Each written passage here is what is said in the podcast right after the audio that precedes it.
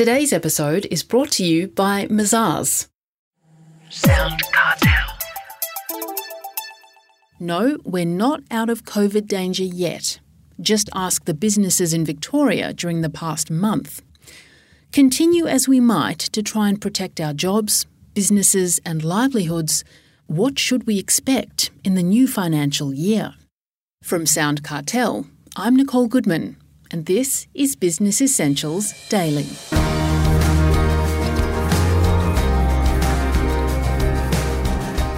Outbreaks, restrictions, not knowing what's around the corner. None of this makes business planning easy. But plan we must as we reach this halfway point in the calendar year. Professor Neville Norman offers some important messages regarding our virus ridden economy as we head towards the start of a new financial year. In his sights, labour shortages, property prices, and especially interest rates. And if you think you're safe from a hike there until 2024, you'll be interested to hear Neville's thoughts. As Neville Norman tells Heather Dawson, a lot's been going on. Yes, indeed, Heather, and with more COVID and wild weather, especially in Victoria, so much has happened in the short time since the recent federal budget. I want to focus on this coming financial year, 1 July 21 to 30 June 22. So, to everybody, Happy New Year. I hope it is for all. And when I say this year, you know now what that means. I'll try to avoid numbers this time to focus on my forward vision for this coming year.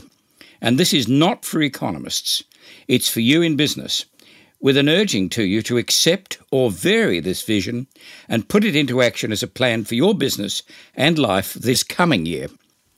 Well, Neville, you've long urged us to build COVID into our business and personal plans, haven't you? Indeed, I have, Heather, and the federal budget for May 11th last made explicit assumptions about COVID. There's a full page of them on page 36 of Statement 2 if you want to check it.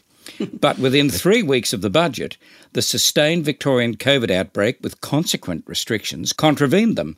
And nowhere in the over 2,000 pages in the budget documents is any allowance made for different COVID scenarios. Without any technical training, you can do better.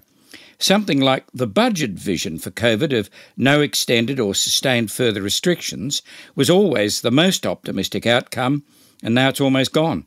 My most credible scenario is some limited further virus outbreaks, with the vaccines putting COVID largely behind us as this year progresses. But don't forget, COVID outside Australia also matters to international travel, migration, and tourism and that impacts on skilled labour now and for years ahead. Now, your task place yourself on a spectrum of COVID caused damage. International travel, hospitality, and entertainment sectors are clearly most affected, but some home supplies and property providers and estate agents are booming. Domestic travel, when not affected by COVID interruptions, is rocketing in some places, and most of us are in between. So look back and compare two data sets of your numbers, especially your sales and profits for each of the last two years. That might show where you are on the spectrum according to how much it changed.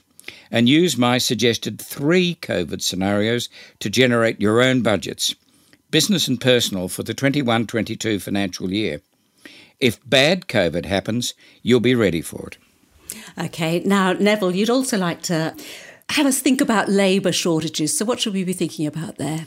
Well, don't be fooled by low unemployment rates being a good news because despite the gloom over the last 16 months, many firms are finding it hard to get good labour or any labour. Restaurants, factories, and farms have got vacancy signs up.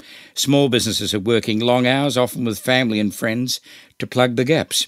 For many, this is not sustainable without a resumption of migration and international travel. That's where COVID here and abroad really kicks in.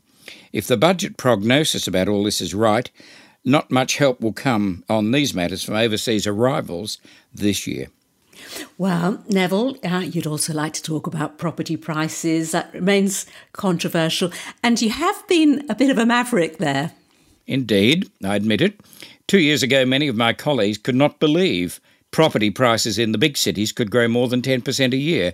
Having found that happened, they then flipped to forecast 13% annual growth or more for house prices, and most are still staying with that. Let's look more closely. The property boom, despite COVID, is driven by strong demand for the only main asset which is not in Australia subject to capital gains tax. It's driven by generous parents or their super funds or other lenders, and ground floor interest rates that nobody would have believed two years ago.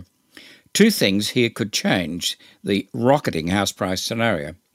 The high prices now might exhaust the borrowing capacity of many and cause a plateau or even slowdown in growth, not the level. That's a good outcome. But the property boom has also been fed by inferences from Reserve Bank statements since February this year that interest rates will stay low until 2024, believe it or not. If either of my two more optimistic COVID scenarios for this coming year come true, none or any limited restrictions from COVID, house prices might concern the Reserve Bank and cause it to break its apparent promise, some commentators just say promise, of no interest rate rises. I'm not the only economist warning that the near zero rates could be lifted long before 2024. But Heather, I'm not worried that the Reserve Bank promises will never be believed again for one reason. They'll wise up and stop making them. I certainly hope so.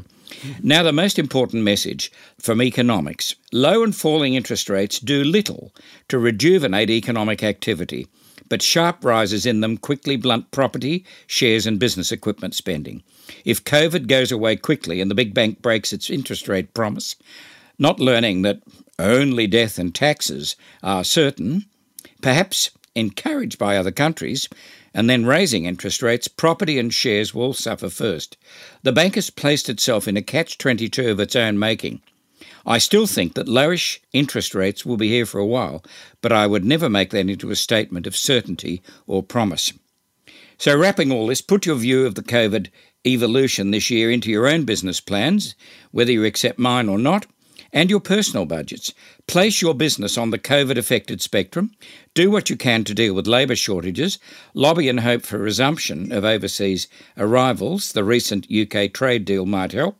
Training helps, but it's too slow. Expect some interest rate uplifts, even this coming financial year, and hope the Reserve Bank does not overreact by slamming them up sharply.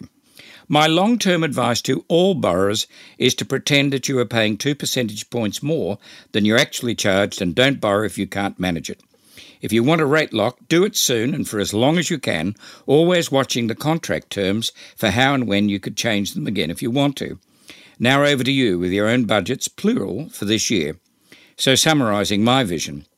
My most likely to happen vision for the year is a wide range of business opportunities and snags for businesses in a recovering overall national economy. Labour shortages and some edging up of inflation and interest rates, hopefully gradually, thus property prices plateauing, not surging, not crashing. Behind all this, only limited further problems with COVID, thankfully, at least in Australia directly, and a likely but not certain return of the present government in an election later the coming financial year, probably in the 2022 part of it. I end with an inspiring hope. We cannot remake how this story started, especially what COVID did to all of us. But we can start from here to help shape how it ends. Get cracking and email me if I can further help, especially with your COVID inclusive business budgeting. It's pro bono for all BE listeners. That was Professor Neville Norman of Melbourne University.